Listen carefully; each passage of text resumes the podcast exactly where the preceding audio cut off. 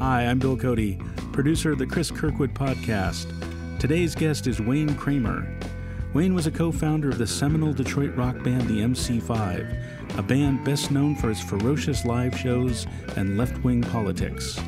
After the breakup of the band, Kramer was involved in the illicit drug trade and ended up spending 26 months in federal prison. Upon release, Kramer resumed his music career and later founded the nonprofit jailsguitardoors.org, which brings musical instruments and performances to prisons around the country. Oh, and he provided some of the music for the Will Ferrell comedy Talladega Nights, the Ballad of Ricky Bobby. Let's begin the conversation.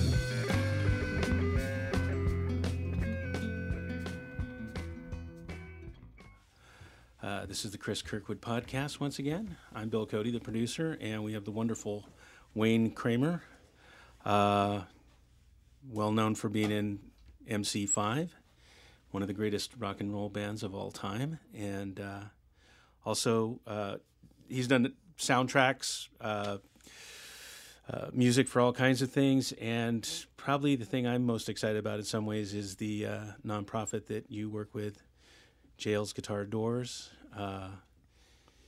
which brings um, musical instruments and music to people in prisons who need it more than ever. And you can probably, the two of you can go from there. Well, thank you very much, Bill. Yes, ladies and gentlemen, welcome once again to another edition of the Cris Kirkwood podcast. Ba, ba, ba, so uh, this is our second go around at doing podcasts, and we're lucky enough, uh, you know, the second batch that we're actually doing here.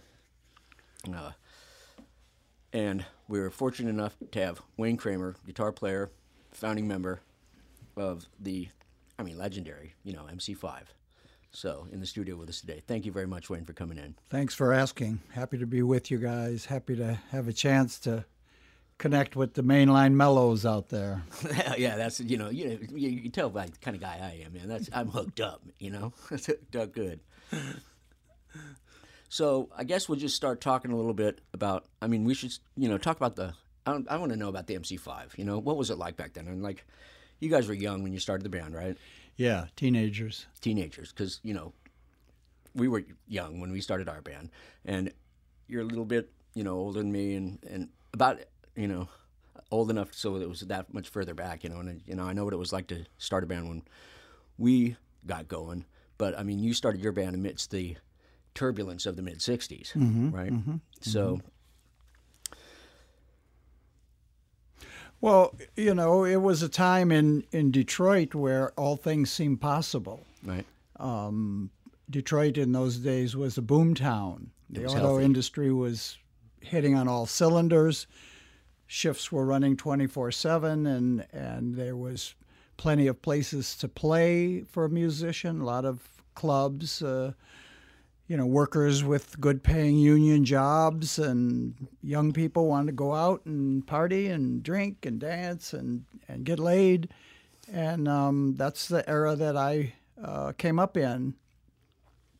And uh, uh, learned how to play and learned how to, you know, do five sets a night right. in the bar, 45 on, 15 off, and, and learn the top 10 material, mm. you know, learn the music of my contemporaries, and uh, and then come to the conclusion that uh, that wasn't what I wanted to do. Okay. that really there were bigger fish to fry. That rather than learn other bands' songs that were on the radio, I wanted my band's songs on the radio, and you know it was a time and a place where. Um, there was a lot of uh, energy uh, kind of cross pollinating. You know, it was a time in America where young people were in an unspoken agreement that the way our parents were running things was a disaster, that the contradictions that uh, political leaders and teachers and parents and policemen and priests were uh, were talking. They would say one thing and then they would do something else. Right. You know, the, the country was uh, purportedly founded on justice, but I didn't see much of that. What I saw was people of color uh, being denied human rights, Right. let alone civil rights. Right. That uh, uh, you know, uh, benign drugs like marijuana carried unbelievably severe penalties. That uh, there we, we were prosecuting a war with a country that nobody even knew who who the Vietnamese were or where was it. Right. Um, and so this unspoken agreement um, really created a polarization between the older generation and our generation. And we were very frustrated with the slow pace of change. We wanted things to change faster, as youth does. and um, we found that, you know, I found that having a band was a good way to, to express these. Um, uh, this frustration and, and my anger and my ambition. And um, uh, so we, you know, we kind of took the possibilities that were there in Detroit. You know, we, we could have a band, we, we got gear, we, we had places to play, and then we could really start to, to refine it and, and define um, who we were and what we were talking about because we felt like what we had to say was as valid as what they were saying in London or in New York or in San Francisco. But they all kind of laughed at Detroit, you know. Well, that's a, you know, they make shock absorbers in Detroit. Uh, they make, uh, I don't know, catalytic converters or something there. But but nothing cool culturally could happen in Detroit, and we we knew better. We knew that we were listening to music that was uh, more stretched out than anybody else was listening to the free jazz m- music of the era. Right. We knew we could play, and so we we kind of demanded our our space. You know, we Yeah. we had this band, and we were part of a community, and it, it was all uh, very very exciting. Oh, I'll bet. Uh, You know, I mean, I can, I can relate, you know, because I'm from Phoenix, right? And, and, and the Meat Puppets, you know, my, my band started in Phoenix. And same kind of a thing in a way, you know, uh, not a not a hotbed of, you know, cultural activity or whatever in a way. You know, I mean, there's definitely stuff that happened there, you know, and, and it kind of squeezed out, you know, because of that. I think you're allowed to form on your own, you know, Right. and you get a, you know, you get a, regional flavor, you know, and that, like the biggest uh, you know, band out of there was Alice Cooper, you know, and, and uh, I think it's because it wasn't part of the, you know, industry, you know, kind of a place so you could develop on your own and get your own voice and that kind of a thing.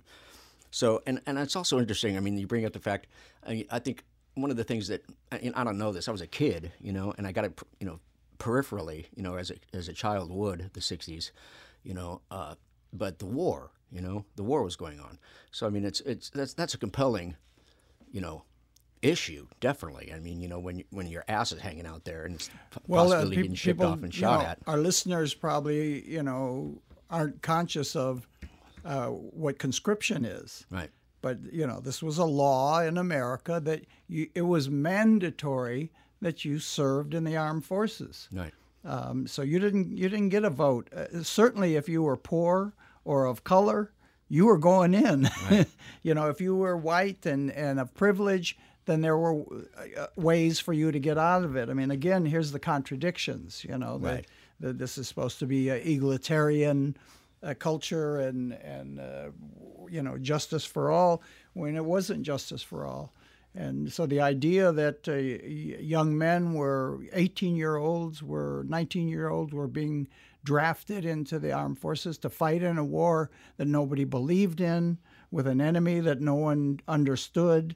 Um, this this uh, polarized the country. I mean, everybody was involved, especially if you were male, because they were going to come knocking on your door one day, and it, this was a big deal. I mean, nobody, uh, uh, you know. Uh, Nobody wants to volunteer for a suicide mission. You know, You know, I, I, I met a guy. war is an interesting enough subject, and I think there's a lot to talk about there. But the idea of, of being forced right. by uh, by the way we looked at it, like all these old men in Washington, you know, they weren't doing any fighting. They expected us to go do Right. the And fighting. the kids weren't doing Yeah. any fighting as well. you know, right. same Their kids thing. weren't. That's for sure. know, Dick uh, Cheney didn't do any fighting. You know, and I, here's a thought I just had. I mean, I think uh, war is such a, you know, such a visceral experience. I mean, you know, where lives are being lost. You know, and you Probably killing one of the other. most intense things that a human being could do. And so it, it Uh, when they're, they're going on and a country is involved in it, you know, I mean, it, it pushes people to these extremes. And I think of the music of like the 40s, you know, mm-hmm. that Yep. came out of there, you know. But one of the things, one of the elements of that war, though, obviously, was that, I mean, we got attacked and it was a popular war, you know, whatever, you know, popular. I mean, just people weren't, there wasn't the, Yeah, you yeah. know, it wasn't like- uh, well-defined enemies enemy, and, you know, and goals. who, who were definitely doing some nasty stuff, you know, and, and who attacked us Yeah. first. So, you know, and yeah, and the music of the '40s is great for that too. I mean, if you, I don't know, you listen to it on Sirius Radio, and Oh, I it. do, and you know, they play those those war era songs, and man, the the emotion and the, The commitment and and the, you know. I mean, it's just terrific. I mean, you could, you know, music is that kind of thing that. It, it can capture the moment of original joy and they, they capture that moment of you know like you know the boys the boys are over there over uh-huh. there. And you know these songs were they were terrific. You know and then the same thing i think happened in the 60s where i mean you know just an incredible time for music. Yeah. You know but then there's the element but it was anti-war. But it was anti-war Yeah, you know yeah, because of absolutely. the, you, know, you know and the vietnamese war you know looking back on it i mean what were we doing there you know fighting communism and you know it's on the we were we of- were helping helping uh, uh, Richard Nixon stay in office. That's what we were doing. is that how it was interpreted Yeah, I, I, I, I saw a report yes, in yesterday's New York Times that said uh, some new documents had been re- revealed that he decided to extend the war because he, he knew it would, politically would be advantageous for him. He would he'd look it's like a hero. interesting. hero. We do war games with the Vietnamese army and navy now. Yeah, They're our allies. it's almost like this war didn't exist in a weird way, other than the, the many people who died. right. But it's like 40 years later, oh, yeah, it's a good country to have, uh, you know. Well, this this is the uh, you know international politics is you know wealthy, powerful, older white men usually um, uh, playing out their their fantasies and their dreams with the bodies of young people. You know, and and usually the less fortunate like you said Yeah, people that can't manage the to poor. wriggle their way out of it you yeah, know? yeah, the uh, marginalized. you know, you look at some of the some of the people that, like, I mean, look at that last war that you know took place. That you know, we went after, uh, you know, the Iraqis. You know what I mean? With with all that stuff, Bush and Cheney and all the new weapons of mass destruction and all that kind of stuff. You know, and Bush himself wasn't he in the Coast Guard or something? He didn't need, you know, none of them Guard none of them ever you know? served and and you know, i mean yeah i mean there's there's this is unambiguous today that this w- was a complete falsehood the war was based on lies and and uh, political expediency Yeah, war itself though is i've thought about it and you know I know that veterans uh, all have sincere beliefs for why they, you know, this, we're an all volunteer army now, and and many young people were were so morally outraged at the 9/11 attacks that they signed up and you know willing to make the ultimate sacrifice. But I think that there's something deeper going on with war than whatever the current political climate is. I think there's young men have been signing up to go off to war from the beginning of time. right. So there's there's something in deeper, there's some rite of passage to the idea that I'm going to put myself in this potentially lethal environment and see if I can make it.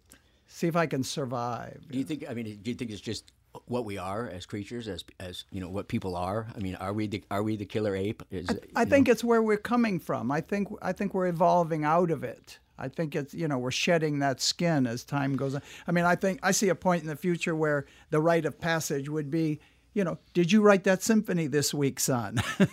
you know, that's your rite of passage. You know, did you finish your book? You know, did you write your novel? You know, did you find a cure for cancer this week, son? let that let that be a rite of passage rather than you know, can I can I survive uh, the the can I kill and not be killed? madness that that organized conflict is. Yeah, and, and like you said, you know, the the uh, your generation thought that change was too slow coming, and that, that, that there was the potential there to actually make that shift over into that. Because I mean, it's something I've always considered is like, okay, where did, how did war start? I mean, people start. There weren't as many people, you know, and maybe it was a squabble over resources, and in some ways it still is in a way. I mean, definitely in World War II, Hitler's goal was to expand Germany, you know, to mm-hmm. have more room, you know, for uh, the German folk, mm-hmm. you know, and that mm-hmm. kind of a thing. But then ultimately, you know, it, it, the clan thing or whatever, you know, your little tribe. Suddenly, you get into there's regionalism. Then you get into nationalism, you know, and you know, defined countries, you know, and and, and I've, I've wondered about that as far as like what people are, you know, how they relate to the area that they just happen to be born into. Yeah, I, I- my my guess is there's more to it than than resources, and uh, you know, I mean, certainly political power uh, and territory ha- traditionally have been reasons to go to war. Uh, religious ideologies, Yeah, that you plays a know, big part in it. the, the all the Crusades and all, you know. Um, I, I'm I'm not uh, a subscriber of the Hobbesian view that it's our nature Right. to to kill. I, I think that uh, you know altruistic reciprocity, uh, our success as a species has proven that uh, cooperation and uh, sharing uh, works, Right. and that competition and uh, and uh, the competition uh, doesn't work. You Right. know, if if we're hunter gatherer and and we go out today and I get berries and you don't get berries, I'll give you some of my berries because tomorrow I might not get berries. That way the tribe survives. We have more kids. We we thrive. If we're competing with each other, then we both lose. I'm reminded. The reminded. fact that we're still here, I think, demonstrates that um, that there's some that our minds are evolving. The humans, the species, is getting better at being who we are. You know, if if you look at the earliest record keeping of uh, the p- percentage of the population that died in wars, um, it's about it starts at about thirty percent of the known population was was killed in war. Today, it's less than one hundredth of a per, of a percent. It's, Wow. I mean, we're doing so much better. We live in the safest time in the history of the world. We do, although we're displacing a lot of people right now too. Well, yeah, we're, we're yeah. I mean, I don't I don't want to sound crass about it, but yeah, there's always a little ebb and flow, and there's always, you know, there are these terrible things that happen in the world. But if you look in the long picture, we're doing better. uh, I'm reminded of a, a thing I read. You know, and I, I don't not that good on my history or whatever, but I think this is something that happened. Apparently, when Einstein uh, theorized relativity or whatever, when he came up with the, you know the theory of relativity, he essentially realized what that meant and you know what would become of it. You know uh, how scientific breakthroughs lead to, or uh, often are co-opted by you know military concerns. You know, so realizing what that theory meant, you know, somehow in there, maybe he envisioned, you know, the creation of the, you know, of nuclear weapons, the atomic bomb, the nuclear bomb.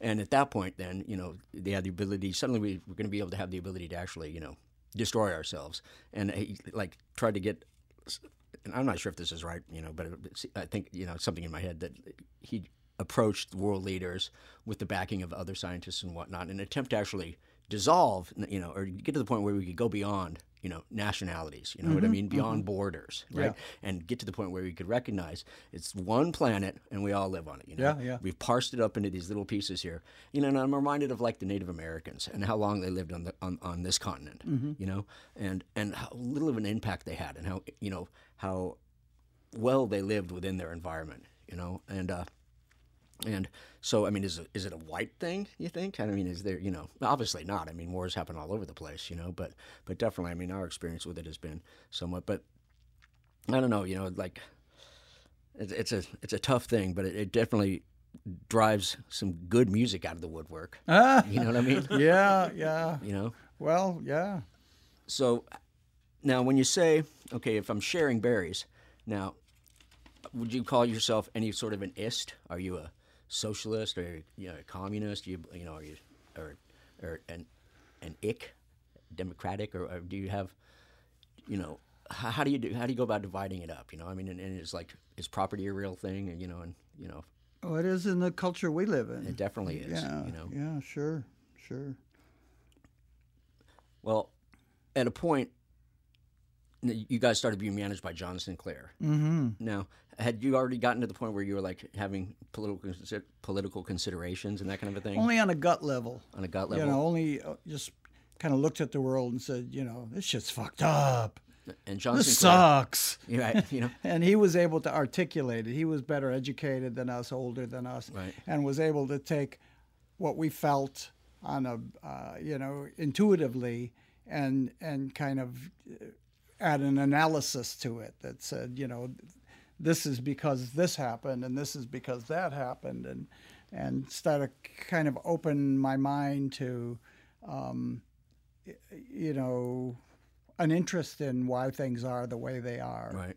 And he was one of the founding members of the White Panthers, right?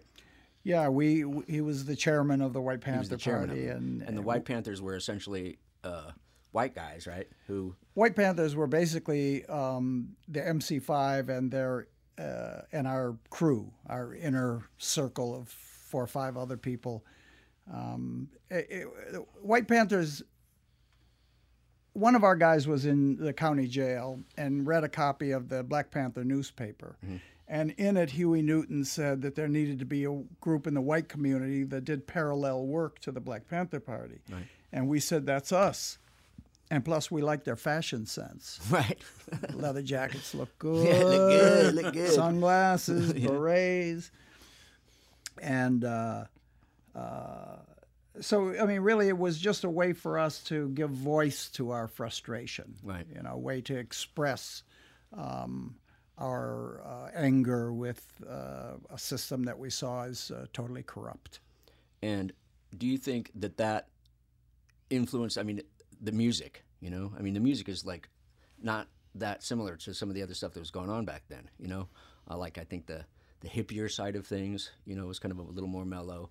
Um, you know, and, and definitely there were people that were being very activist in you know in their attempts to you know change things. John Lennon, of course, you know, stuff like that. But you guys actually seem to put voice to the to that frustration sonically.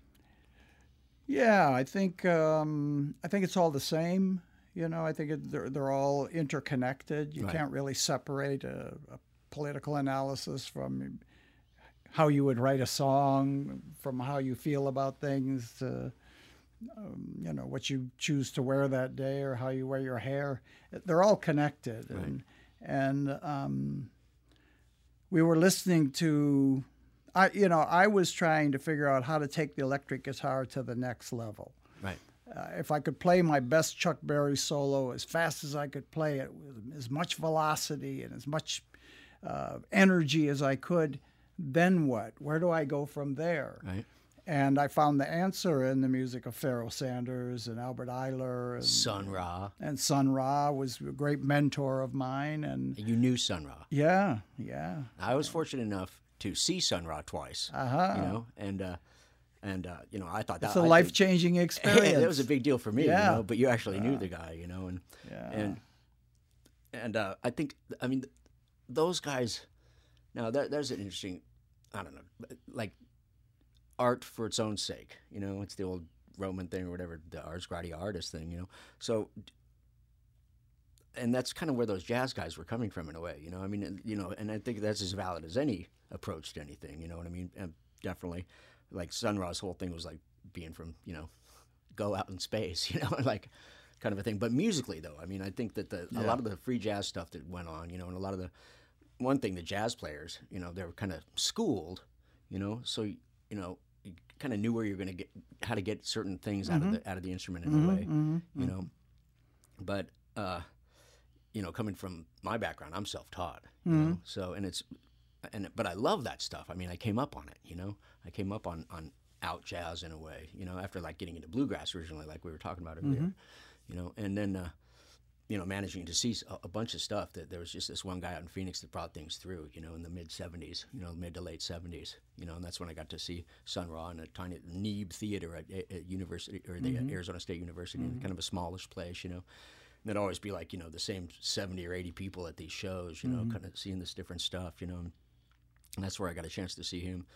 But musically, I mean, you know, like, you know, Coltrane, you know, stuff like that. You know, there, there's something about the arts beyond politics and that kind of a thing that I really, really love. You know, that it's just that's you know, I think that's a side of us as humans. You know, Yeah, absolutely, and and and art in particular, um, you know, as distinct from from uh, the commercial aspect Right. of music or theater or uh, painting or writing. You know. Um, because because there's in America in particular there's a, a industrial nature to entertainment that really um, reinforces the status quo, Right. reinforces the capitalist system. You know, Absolutely. come home, you watch football, uh, you go to bed at night, and you get up and go serve your corporate master again tomorrow. Right. Keep everything rolling. You Yes. know, and for us as musicians, um, you know, I'm part of it too. I mean, I write music for film and television, and and um, w- what we basically do is we distract people from dealing with the real uh, issues of life. Um, we amuse them. and amusement's important. Know, Don't get me wrong. I, I need to be as amused as much as the next person. But art is not designed to amuse you, you know, a- a- a- at its core, at, at, you know, at what it's aspirationally. Um, art should provoke you. Art should make you think, should make you feel something above all, Yeah. you know, and not just familiarity, not just, oh, yeah, I heard that song last week. Oh, I like that song. I like it because I heard it before. Oh, I know that song. Yeah, that's my song. I like that song. I heard that song. That's not a feeling. that's familiarity. Yeah. So, so um, you know, to to um, and you know what art does. It, it you know, art connects people. It's like if I look at Picasso's Guernica. You know, this was a painting that really pissed people off when it came. It really Right. was out a big outrage. Oh my God, you can't. You know, there's body parts in there, and you can. Well, yeah, he's telling you a story about what war really Civil is. War, right? Yeah. Yeah. And, and so when I look at that painting, he's talking to me. Mm-hmm. You know, when I listen to the music of James Brown or John Coltrane, they're talking to me. That, I get it. I hear what he's saying. Yeah. And it's telling me I'm not the only nutcase out here. I'm not the only one. I'm not alone in the world And I think it- of, of these ideas and these feelings. No, and I think it's you know the uh, just it's the realm. I mean, it's what I was drawn to it. Why I was drawn to you know doing what I do. Sure. You know, is because I think that it touches something human beyond the work where we are. You know, Yeah. circumstantially, we happen to be born now, right? And there's certain things going on. People are at a certain place that they're at, Mm-hmm. but we are. We exist. You know, we are. You know, and I am this thing. You know, and I suddenly find myself with limbs and a sense of myself. You know, consciousness. You know, and on on this dirt ball that science tells us is floating through eternal nothingness. You know what I mean? It's like, so what's the point now? What are we trying to Pale blue dot, you know what Carl Sagan called it? You know, exactly. you know, and uh, and the arts were a, a realm wherein it was like the the playground of the mind to me. You know, where there's no limitations. You know, Uh-huh. Right. nobody's going to get hurt. They, Right. You know, I mean, some. You know, depends on you know. But they did it punk rock shows. You know, but there was like, you know, you know. But, think they uh, had but not me, riots you at, know, uh, not me that much though, because I'm wearing Stravinsky a guitar. concerts too. yeah, Stravinsky so, used to flip out. Well, you know, Lisztomania was the first Right. uh, Beatlemania. Yeah. People think. It burned the theater down, right? Yeah. Yeah. you know, and and and there's always been that element. I mean, like you're talking about, there's the the it it's uh, uh it's industrialized, you Yeah. know. But I mean, that's that that's you know, as artists, I mean, you can do your art and you know at home, and you don't have to try to get it out in any way. But some artists need materials. You know, you need to get the materials and whatnot. I'm reminded of like a lot of the uh, you know the earlier guy, the earlier masters, you know, Michelangelo, right? Guys like that, you know, who are at the behest of Yeah, the their, patron of their the, patrons, the you know. uh, the, the royalty. Uh, You know, yeah, I the read a- church. I read a book. of- church financed a lot of You know, art in those days. it definitely a lot. You know, They were the big label, I read a cool thing. major label. They were the major label, and they're coming in there. They're going, "Okay, Mike, here's what we need. Yeah, You know, I got this little chapel over here. Yeah, We're gonna yeah. call it the system. Yeah, you gotta I hook it up, Mike. I mean, make it really It sweet. you tasted know? to me really, you know. And I read a really cool book. It was by these uh, these guys. They were like uh, Jewish art scholars, right? And they the the premise of the book was that you know since whichever pope it was, I can't you know don't have my popes my pope list in front of me. The pope that actually you know commissioned Michelangelo to do the mm-hmm. The Sistine Chapel. You know, the guy wasn't a painter that much. You know, he didn't. That wasn't his his Right. oeuvre or his favorite Right, thing. He right. liked to like to tap away at that marble. You Uh-huh. know? So, but suddenly because of the you know the commercial considerations of the time, he was. They made him an offer he couldn't refuse. you know, he totally, you know, you know, he winds up with this, you know, llama head in bed, and uh, so uh, the, the the these guys went in there and they said because of you know him having been uh, tutored by the Medici's. Mm-hmm. That he was exposed, you know, and it's the Renaissance, right? So all these ideas are coming around. Right. So suddenly he's getting this like Neoplatonic upbringing, Uh-huh. right? You know, and part of that would have been like the Kabbalah, you know, he'd have been Yeah. Uh-huh. exposed to the Kabbalah and Jewish mysticism. Right, right, So right. they, they, the book was so cool. I love this kind of stuff, you know, where people are like this thoughtful. They went in and then they, you know, examining the Sistine Chapel, they, they decided that Michelangelo had painted into the chapel all these like hidden things, like like this this Sybil or whatever, you know, has her leg crossed in this particular way, and that's representative of the uh, of the uh, Hebraic letter, you know, Elal or whatever, Elav or was, uh, you know some you know one of the letters of the thing, which is you know means this, which ultimately means "fuck you" to the Pope, right? It got back to that, you know, and they're pu- pointing out all these different things, and you look at the thing and you go, okay, I see the shape, you know, and that kind of a thing. So that you know, even back then, Why was, you not? know, Yes. you know, he was like Well, we always got to score some points here and crafty there. enough, you know. right? To just hang on, you know, and, and, you know, just like let me get this damn thing out of the way. And in the meantime, I'm going to put some sneaky stuff in here Right. just because this, this guy can, you know, kiss my butt because I want to get back to my chisel and hammer. Right, You know, right. so Get back to my real gig. you know, my real gig, you know. And I mean, art like that, you know, and it just, you know, uh, it's one of the things like when I started playing music, I, I, like I told you, I saw the movie Deliverance, you know, and I was like, you know, 13 or something. And the banjo sequence in it caught my, caught my fancy, you know, and I was like, I got to get myself a banjo, you know, and uh, did, said about getting a banjo. And, uh, took a few lessons, you know, I took some lessons. And it was like five string, you know, finger pick like that. And, you know, there's a lot of pull-ons and hammer-ons and mm-hmm. whatnot. So, like when you're first learning, it's like it doesn't sound like anything in a way, mm-hmm. you know. And the guy that I was taking some lessons from would make me cassettes, and I'd listen to it, you know, and hear, you know, how he had it going and how it kind of was supposed to sound, you know. And then mm-hmm. one day, I mean, I clearly remember this, you know, I, I like was sitting there and I, you know, practice. I'd actually written on the banjo. It's so cute, and you could still see it. I have the banjo still. I wrote on it, "Close your mouth," right? Because I'd sit there like, you know how you get concentrating, and my, I'd sit there with my tongue hanging out like "Uh," as I was practicing this thing. So one day, after having been practicing it and playing it for a few months, suddenly one of the rolls happened. Right? It went like, right, and the, I realized, God, the melody is woven in there, you know, with these grace notes on Right. it, and it just opened my head up in such a cool way to like to other people, right? Other people's desires to make music. Sure. People being so driven as to create the instruments that the music is made on. And it, it turned me on to myself. I realized, you know, God, my brain is like, you know, it's like a muscle, this thing, you know, that I can train to get to this place, you know, and then I can get to, you know, a whole world of, of you know, just, whoa, it was just, it seemed like an open playing field to me. I I, th- I think you're hitting on um, uh, the core idea be- behind jail guitar doors.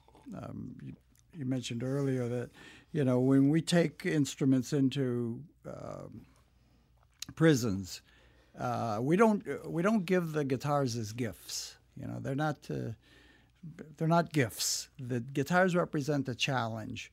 Uh, the people that donate the money that buy these guitars uh, are sending a message to our brothers and sisters inside the fence. And the message is that they believe in you. They believe that they want to change for the better. And if you accept these guitars, you've accepted this challenge to use this as a tool to find that thing you were just describing, that moment um, where you you break through and realize there's a connection to be made, that it actually feels good to express something, some complex feeling that you have inside, in music. Um, we run a weekly uh, songwriting workshop in the Los Angeles County Jail uh, every Wednesday night, and we're launching one in the women's unit. Um, and uh, you know, we ta- we task the men with um, telling the truth. You know, write me a story, write a lyric that tells the truth about how you feel about a certain subject. And what we find is, if they if they're honest enough with themselves, it's transformative.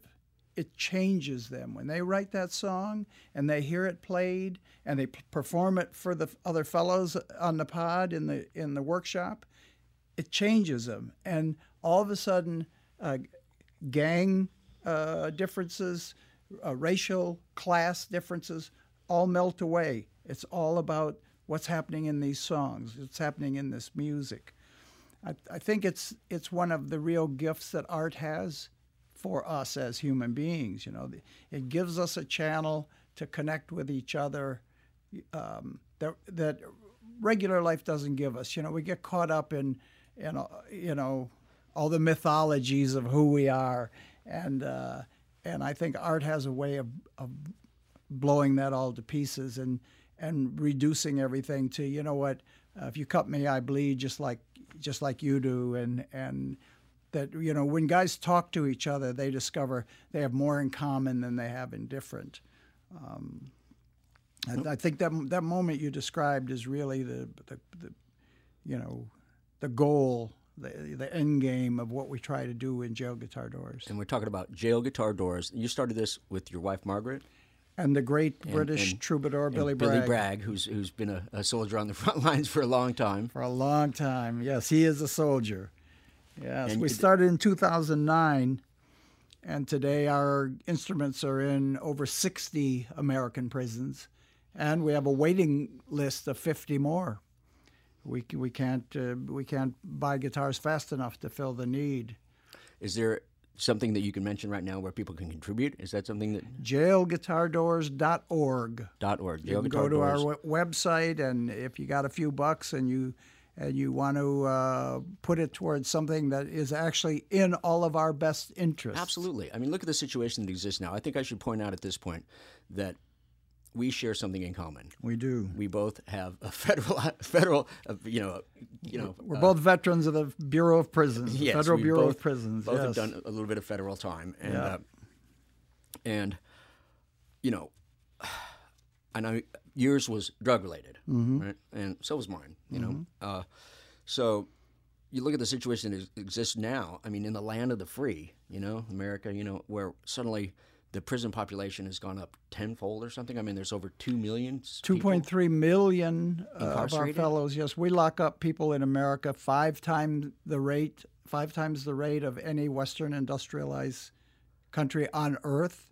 We lock up more people than any country has ever done in history, and we lock up more people for nonviolent drug economic drug offenses than all of Western Europe for any offense, including rape, kidnap, murder, and Western Europe has a larger population than the United States. That's incredible. And I mean, I think you would agree that you know, having been in prison, some people need to be there. You know, it was my experience. Yeah. Some of those folks, you know. Yeah, and I, it's it's worth it's worth repeating. You know that there, there are some people, a small percentage. I mean, the, the, we, we're talking a lot about perception. You know, when you, you talk to people about prison and justice, um, they generally have really passionate opinions about it, but they don't know what they're talking about. Right. You know, their perceptions are informed by movies and television, and that's not the reality no, of their prison not. experience. No. Uh, yeah, there's a small percentage, maybe 5%, maybe as much as 10%, that are so damaged that they really need to be protected from each other and we deserve to be protected from them. We deserve to be, yeah. But that leaves 90% right. that if you gave them the tools, if you incentivize them, um, they would work to go home, to rejoin their friends and families, to participate in civic life. I mean, I think one of the things that I found outrageous, I don't think it was going on. You did time in the 70s, right? Mm-hmm. So I did time in the late 90s and uh, early 2000s. And by the time I start, you know, by the time I got to the federal side of things, uh, I was housed initially in a, a, facility that was owned and operated by Corrections Corporation of America. You know what I mean? A, a private prison. Yep. You know, and I mean, I think that's just stinks. That's like it's egregious. It's that's yeah. that gets back to me like like to Vietnam, you know what I mean? Where you have these, or, or, to the Iraq War, where you have yep. these arms manufacturers pushing yep. these wars, you yep. know? And the same thing here, where suddenly you have, uh, you know, this CCA existing, these private prisons, you know, and, and then there's that, uh, oh, what's that one thing? They they come in and they craft legislation for the senators. I can't forget the, the acronym that, that they call themselves. You know, but uh, you know, where suddenly, I mean, the incentive is to put more people in prison Of course, for yeah. profit. You know, For profit, you yeah. know, and that and and we see the the gap between the haves and the have-nots growing. Yeah, so it, it begs the question: Who are we? Who are we? What you kind know- of people um, uh, are we that we we uh, lock people up for profit? Yeah, absolutely incredible. you know, You know, uh, the, the the the quality of a culture is not by how we treat um, the most successful. You know, how we treat uh, Warren Buffett and Bill Gates. That isn't the measure of who we are. no, absolutely not. It's how we treat the sick people. the- how do we treat people that fall through the cracks, neediest. marginalized people? Absolutely. I mean, because the country was founded on wonderful ideals. You know,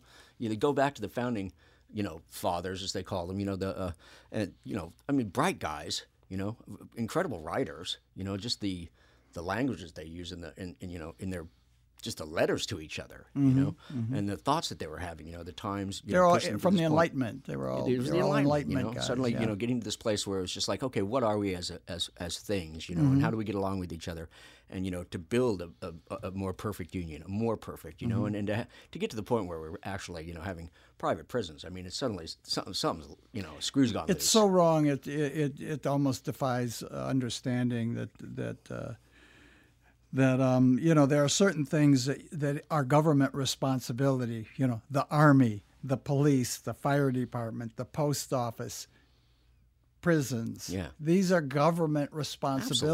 Absolutely, You you know, uh, there there Corrections Corpor- Corporation of America had the biggest single stock jump in history last year. Th- Their stock in one day jumped up seven points. The day that that increase happened was the day the the story hit the media about all these families c- crossing over, these mothers and children oh crossing into the United States through Texas. Corporation Ca- Corrections Corporation of America rubbed their greedy hands together and said, "We've got prisons for these families." Oh, you know, and I mean, I'm out, I'm out there in Arizona, you know, it's, that's where I did, you know, that's Yeah, you know, you're I was in on the front line of this stuff. So, yeah. and you, you know, you see who they're actually locking up, and they're these, you know, people that are trying to do. I mean, the nearly impossible. They're trying to walk across the desert. You know Yeah. what I mean? From from Mexico, you know, because Phoenix is a ways from from the border. Tucson's a ways from the border. You know, Phoenix is even farther. Uh, and they're, I mean, some of them are doing it in the summertime. and It's incredibly hot out there. Yeah, you yeah. know, and every year, you know, I mean, it's a thing that happens. You know, hundreds of people perish. you Yeah. know, in the Yeah, desert yeah, trying to cross the thing. You know, and it's who want to immigrate to America to be a part of the deal here. to try, you know, yeah. to, to, to do what immigrants have always done in America. You know? and detainees are the largest growing population in the federal prison, Oh, that's it, it prison was just system. packed with them. You Yeah. know, it was just packed with that. You know, Yeah. these people. that are- Especially in that state, Arizona, they there's been proof of uh, collusion between the local sheriffs and the Corrections Corporation of America that they they earn a kickback by the more people that they arrest, the more people they can put in uh, in their for-profit prisons. Uh, it's, this is it's really pernicious. But Yeah, at the same time, uh, whites use drugs at a higher per capita rate than people of color, and we are still the majority. If you actually enforce the drug laws, you'd have prisons filled with white people, and I think then you would stop seeing this. Because, It would it all be over with. If Yeah, the prisons were full like- of young white, middle class white kids and wealthy white kids, this would be done. But be, yeah, because they, these are people of color, people of limited economic means, it's out of sight, out of mind. Yeah, and you know, similar to the Vietnam War. You know, same thing. You know, look, look who's paying the price. Right. You know, and Right. some, somebody's making money off of it. And, and- Just to you know to do some something to to mitigate the damage being done. I mean, th- it's incalculable.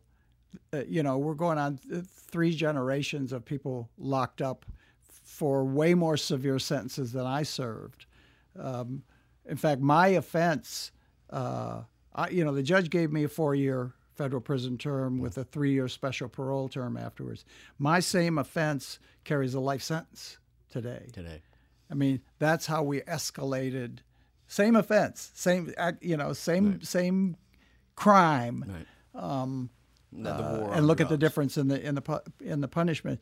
Uh, uh, yeah, we. Um, uh, the da- the damage is, is incalculable, and it'll take uh, a few generations to work our way out of this. The only thing that keeps me going is people made this mess, and if people made it, then people can fix it. I think that's people like us and people that are listening to this conversation, because it all starts with a conversation. Well, and you've been there right on the front lines. I, I, I noticed that you you and the band played at the 1968 Democratic uh, Convention presidential convention or whatever it's called, right? You guys. And I played the 2008. And then, and then 40 years later, you know, still right down there in the trenches. Me and Rage Kramer, Against the Machine, yeah. Rage Against the Machine. 40 uh, years later, you know, because you know, and and you know, it's kind of a, it's it's kind of sad you know, because you know we've been through so much. At, at, by the time we got to the convention in '68, you know, I mean, these issues were on the table. The possibility for change existed, and then you know, it's necessary 40 years later to go yep. back, and things haven't necessarily gotten worse. In a lot of ways, they've got, I mean, better. They've actually gotten worse. I mean, certain circumstances. Well, we were, we were there. We were having been lied into another foreign war. Yeah. You know, horrible. I mean, in in the Vietnam era, it was well, you know, the, if we don't stop the communists in Southeast Asia, then you know they'll be coming through um, the port of San Francisco next week. Right. You know, the, and uh, and you know, of course, the lies that the Bush administration perpetrated on uh, on us is are well known. You know that. And it, you know, and, and and at the same time, you look at like, like you said, you know, the what you did, you know, caught you a few years in, in prison, you know, some parole afterwards, and now it would get you, you know, a handed life. And at the same time, you look at like the the, the economic crash that took place in 2008, you know, and yep. what, what what brought that about, right? You know, and and that's a bunch of guys doing shifty stuff. Yep. You know, and none of those guys got in trouble. Nobody got in trouble. Not not yet. I mean? None of none of them have. I mean, I look you, at you could steal as a hedge fund manager. You can steal way more than you can as a. What's that guy Madoff? you look at you look at somebody like that, right? And he's an extreme example of it. But I mean, you can you, you can see that show Cops, right? And they'll chase a guy for miles, you know, endangering the public by racing through the streets or whatever, you know. Yeah. And the guy like heisted a six pack or something, you know what I mean? Yeah. They'll smash yeah. him in the street you know, He's got a few joints on you know, him, whatever. You know, a little bit of pot, something. Two you know, rocks of crack, you know, a little bit of little bit yeah. of dope, something like this. You know, something. You know, and and they're going to kick his door in. You know, they're going to terrorize his family. They're going to haul him off and lock him up for ages. You know, and then you got somebody like that Madoff guy, and he gets you know carted off all gentle like and stuff. Yeah. You know, and it's just the disparity well, this, between this, the have yeah, and this is this is uh, you know one of the infuriating uh, aspects of the war on drugs is that um, this this stuff is not a mystery you know, this is not some kind of impenetrable, complex social problem. All you have to do is look around the world a little bit. The Swiss, granted it's a smaller country than the United States, have eliminated addiction as a social problem by legalizing uh, opiates for people that need. I mean, if we consider opiates and and uh, opiates as the most um, pernicious of the substances that people abuse, it's not alcohol is way more yeah, damaging. Absolutely. How about cigarettes? But and cigarettes as well. Um, uh, they made it legal. Uh, mm-hmm. You can go to a clinic if you need some. You can shoot up your dope with a clean there's, rig. There's a doctor there. Uh, what they found after 20 years now, since they started this, we they know people last about three years in the program, and then they decide they don't want to do it anymore. Their lives become more full. They get jobs. They get girlfriends. They start having kids. They're busy, and whatever it was that was driving them to to kill their pain isn't there anymore. Uh, the Portuguese have done the same thing. They've decriminalized uh, possession of small amounts of every drug. So in Portugal, if you're sitting on a corner shooting dope and a policeman walks by, he writes you a ticket. You know, it's still uh, an offense, right. but it's not a criminal offense. You go to what they call a dissuasion committee. The committee says, What's your deal? You know, like, are you out of work? Do you need mental health care? Uh, you know, uh, do you need job training? Uh, do you want to go to school? Uh, are, were you just getting high that Friday night because it was Friday night? You know, what what's your story? And then they figure out what's the right thing for you. It may be nothing. They may just say, "Yeah, well, you know, watch your back in the future and don't shoot up in front of police." Right. But Take they may say, you know, if you want residential treatment, we have a bed for you. You can right. get right in. And then the money they've saved from uh, law enforcement, mm-hmm. they funnel back into the economic system by uh, underwriting employers uh, who hire recovering addicts half their salary for the first year. Wow. So it encourages the economy. Um, it encourages the the addicts themselves to change for the better. I mean, change can happen. It happens all the time. I see it, but you got to have the structure in place. What what we're doing in this country couldn't be a bigger failure if we tried. But I mean, on is, is it a every level, But it's is it a failure? I mean, I, I you know, I, I think that uh, you know, I think it's on purpose. Well, you're right. you know? It's not a failure It- economically. it's not a failure for them. Yes. You know what I mean? Because I mean, it's allowed. You know, you look at like what the, how the police departments have become now. You know, I mean, they get to confiscate whatever they find. Yep. You know, which so, is really, and this that speaks right to the core of my anger, which is the United States Supreme Court, who have failed the American people and the American Constitution.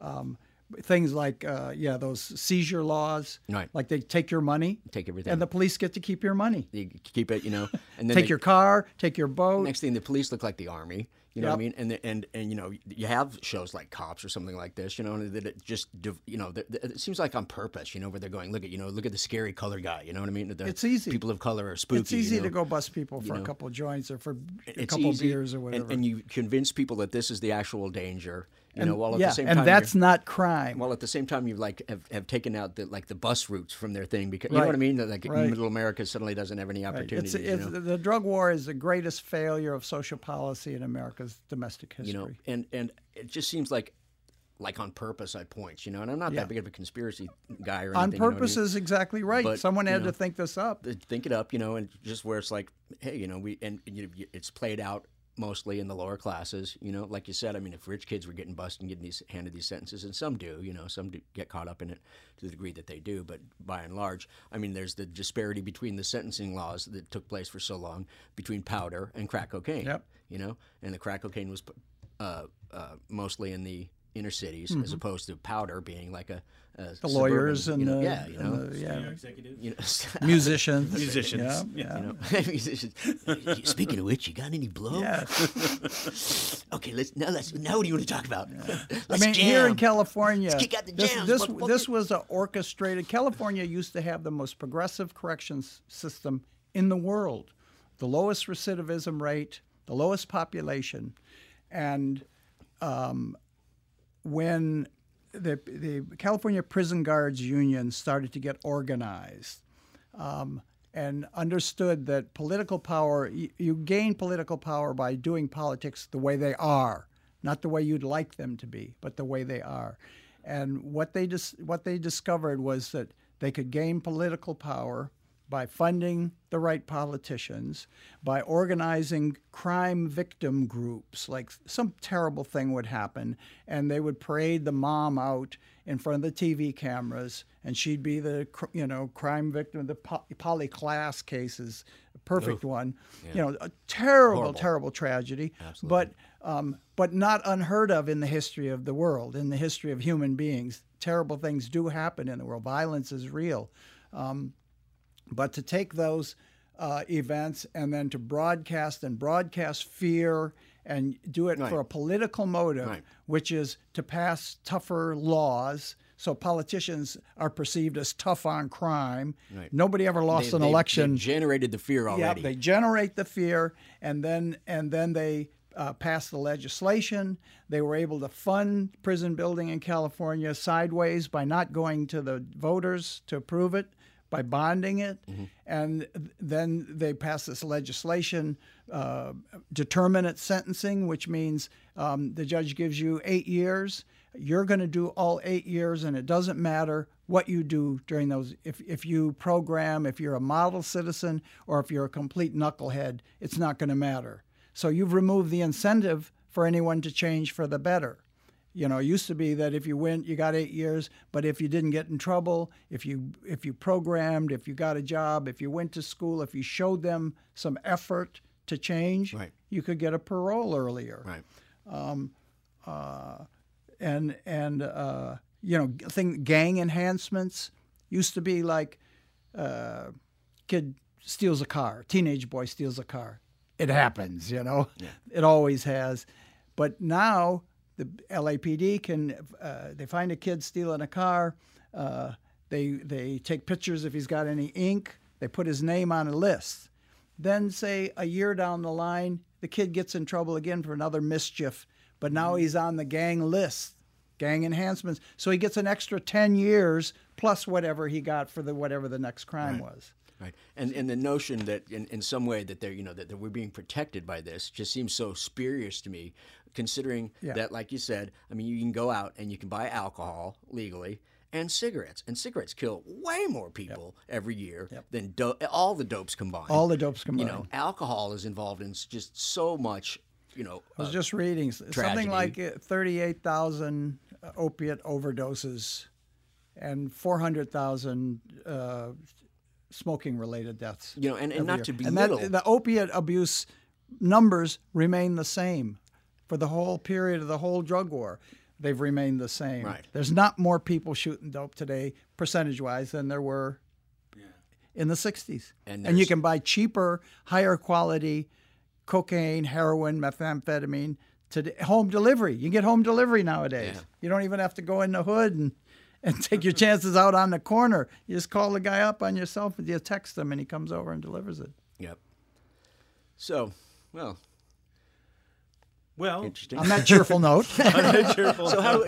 I mean, you know, But, let- well, we, we do have to wrap it up, but uh, like, I mean, it's an What- interesting. what- it's what an is- interesting. It's it's interesting to see you. You know, I, I'm I'm really pleased to see somebody because you're a little bit older than me. You know, but I mean, I've done this my whole life. You know, and I we didn't have a war going on at the time, but I always kind of thought of the punk rock thing. You know that, and I was never really like that much of a punk rocker, but I definitely the punk rock scene, and it just it was kind of an umbrella scene to me. You know, and it was. And it just was our own little kind of movement in a way, you know, our own little youth movement in a way. And was your time. you know, having done it now from you know my whole life, my whole adult life, you know, I mean, um, it's really uh, pleasing to me, you know, and uh, ins- inspirational to to get to chat with you and to see somebody, you know, Thank s- still kicking some fucking ass, man, Well, real, real hard, you know, and and anything I can do to help out with the uh, jail guitar doors thing, you know, I'm I know take I, you I up on that. you know, I saw that you know, I saw that uh, you met Red Rodney, who'd played with Charlie Parker, right? Yeah. you got to play with him. Yeah, my musical father, you know, Red Rodney. your musical father. Yeah. You know, and, and my, when I got into the, when I hit that federal yard that I did my time on, you know, after I got out of CCA, then they shipped me off to the, you know, the feds, and uh, there was a music room there, and I actually got to, you know, people knew who I was, right? You know, and I wasn't really that person anymore. You know, I mean, I was pr- in pretty bad shape, you know, but. Uh, you know, I, I'd done it to myself because there weren't the outlets like we're talking about, like the Swiss have done. You know what I mean? And it's considered a a, a, a, criminal issue Right. rather than a medical one, Right. which it so obviously is. Right. You know, so, anyways, I uh, got talked into going and you know jamming with you know they- they're like come by and check out the the band. You know, so I went and saw these guys, and it was a mixed race band. There was a couple of black guys in it, and a couple of white guys, and then I think like a Filipino dude was doing some some percussive stuff, and they were pretty good. And the bass player didn't want to do it anymore, you know, and they talked me into playing. And uh, one of the guys I was in there with was this guy Jerry Posen, who had actually done some stuff with Steppenwolf, like in the early '80s. Hey, musicians have always gone to prison. you know what I mean? and he was, you know, a real tight guy, you know, and and man, one of the other guys that I was in there with was this guy, Bill, you know, and I'll leave out the last names, you know, maybe I should have mentioned Jerry, you know, he, you know, whatever. I don't know how this stuff works, but uh, he'd been in prison for, oh God, like 38 years, you know, Yeah. and uh, and you know, just to see what it had done to the guy. I mean, he'd built a world for himself within there, you know. And, and while I, while I was in, he like came up for parole, you know. Mm-hmm. And, and and then I got told, now that happens every year. Bill gets to this point where it's like, you know, parole, and then you know it doesn't happen, kind of. Can't thing, you know. So. Unbelievable. but I mean, the musical side of things was really cool. It was, you know, to, to run into these guys, and you know, I started doing it, and, and Hey, uh, it's a community. It's it's just it's it's just like here, except you can't go home. right. I mean, that's the people. People think that you know prison is this this uh, gulag. I mean, it is a gulag, Yeah. but but you know the prisoners um, have the same hopes and ambitions and fears as as everybody else, as as any other human being, because they are in fact human beings. Yeah, yeah, absolutely. And and they're treated inhumanely. Very much so. Uh, for for way too long. All the sentences are, are too long. I heard about a guy the other day, you know, and you know, that had been in solitary. You know, did you do any whole time? Did you go to the No, hole? I never went to the hole. I did, you know, a few times, right? And uh, and that is really some strange shit, you know what I mean? The most I did Oh. was 30 days was the longest I did, you know, and that's enough to just drive. That's too much. it's enough to drive me batshit crazy, Yeah, you know. that's and, uh, too much. I heard about a guy that has been in the hole for 40 some years. Yeah, you know, here in. California. I, I'm not sure where the guy was at, you know, but I mean, They, it's just they've been doing it here forever. incredible amount of time, you know, and and you know, you think of what it costs to house somebody in prison. You know what I mean? It gets back to like the Swiss model or the Portuguese model. You know, the amount of money that we spend incarcerating people compared to what it would cost to educate them. Forty-seven thousand dollars here in California to keep someone locked up for a year, and you can you can give them a college education for twenty-nine thousand. Uh, a complete the college education. Yeah, a complete college education. You know? Yeah, the best best guarantee uh, against recidivism is a college degree. you know, just and a little bit of you know, welcome back, you know, and the opportunity, Support any network, Of it, you know, it's incredible that you know that it's gotten to this place, and and uh, I I have to uh, tip my hat to you to for you know standing up to it to the, to the degree that you have, you know, and it's just like I don't know, you you take on these people and uh, you know like. Some, Well, I don't expect to see uh, prison reform in my lifetime. Right. I, I, I'm not uh, Pollyannish about how, how fast the wheels turn, uh, but I do expect it to happen ultimately. You know, the, Well- the I mean, even the political right now has has uh, formed a prison reform group. Newt Gingrich and Grover Norquist that formed a. It's called Right on Crime, and it fits their libertarian view of government overreach, of not getting enough bang for your dollar. Good. Of, uh, you know, government coming into your, you know, who's is it the government's Yeah. place to say what you put inside your own body, inside your own house? You know, and you see people that are it's not the government's business. that are getting you know and you know getting there's people that have been doing it you know like like I think of the Southern Poverty Law Center you know actually using the technology that's available Right. to go in and you know free these people that Yeah. didn't do it you know that actually didn't do it you know and have been locked up for so, so it's long. a, a prosec- prosecutorial overreach has been a, a serious component uh, uh, of mass incarceration. Yeah. You know, we don't have a, a justice system where there's a trial by jury. What we have is a plea bargaining system where the prosecutors stack up the charges. totally that's what with- they did to me They did it to me too. They do it to everybody. Nobody goes to trial. Yeah, no, I I mean, wouldn't see, this is again the misperception of people. They think how the justice system works. They think, well, there's the hardworking detectives who are out there like doing the work in the street, and then there's the prosecutor who's working hard to prove that the bad guy is really the bad guy, and Sam Waterston. yeah, and, and the cre- the creepy defense lawyer or, or the heroic defense lawyer. It's all fiction. That isn't what happens down at, at Superior Court every day in, in the city of Los Angeles. It doesn't happen anywhere in this country. What happens is the prosecutors load the charges up on you so that they're holding so much time that you're you think you're getting a break by pleading guilty and accepting five years, ten years, and you twenty are- years, and you thirty basically years. are getting a break because because you're going to lose. You know what I mean? I mean, you know, Yes, my- you're gonna I, knew I was going to lose my thing. If I fought mine, you know, I knew I, I'm going to lose. You know, I, me too. I had 16 counts at 15 years each. Oof, lovely. So, you know, what am I going to do? Go to bat? Yeah, I mean, the judge told me it in court he would have given me um, all 15 if I had gone to bat on it. You know. So, Well, keep up the, keep up the good work. you know. so I'm there's a lot of work to be I'm- done. I'm glad you're both here. Thank and, you. And I'm not- glad to yeah. be here. Oh, yeah. And uh, I think that's a wrap. And uh, one more time. Well, all we can do, I mean, you know, is you know, ultimately, you know, we will live and then we will we will pass on. We will indeed. You know, and you know, spend your We're time doing what you do. You know, but I mean, I like I love the arts because of that. You know what I mean? I just like this vibe more. You know, the the, the realm of the somewhat you know open mind. You know, I'm with you. And, and somewhat of a just a little a touch of compassion even in the heart. You know. So thanks so much, Wayne, for coming in and chatting. Thanks for with us, having me, guys. Absolutely Really, fucking uh, wonderful. Ple- pleasant And once again, that's jailguitardoors.org. dot org. Yes. Please feel free to contribute. And uh, Yeah, we can use all the help we can get. so there you go, there, Bill. Another one in the can. I'd like to Thanks, thank Craig for taking care of us here in the studio. And uh, off we go. Let's jam. Yeah. Let's kick jam. out the jams, motherfucker. Yes. we got the Marshall stack and numerous heads. Far out. Today's show was recorded at Winslow Court Studios in Hollywood, California.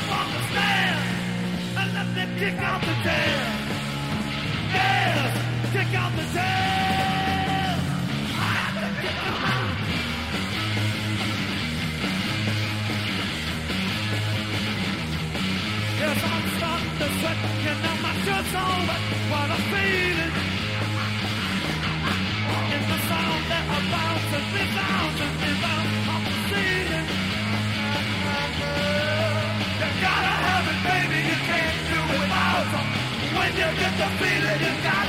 Song about with that mic in my hand. And let me kick out the jam. Yes, kick out the jam. Kick out.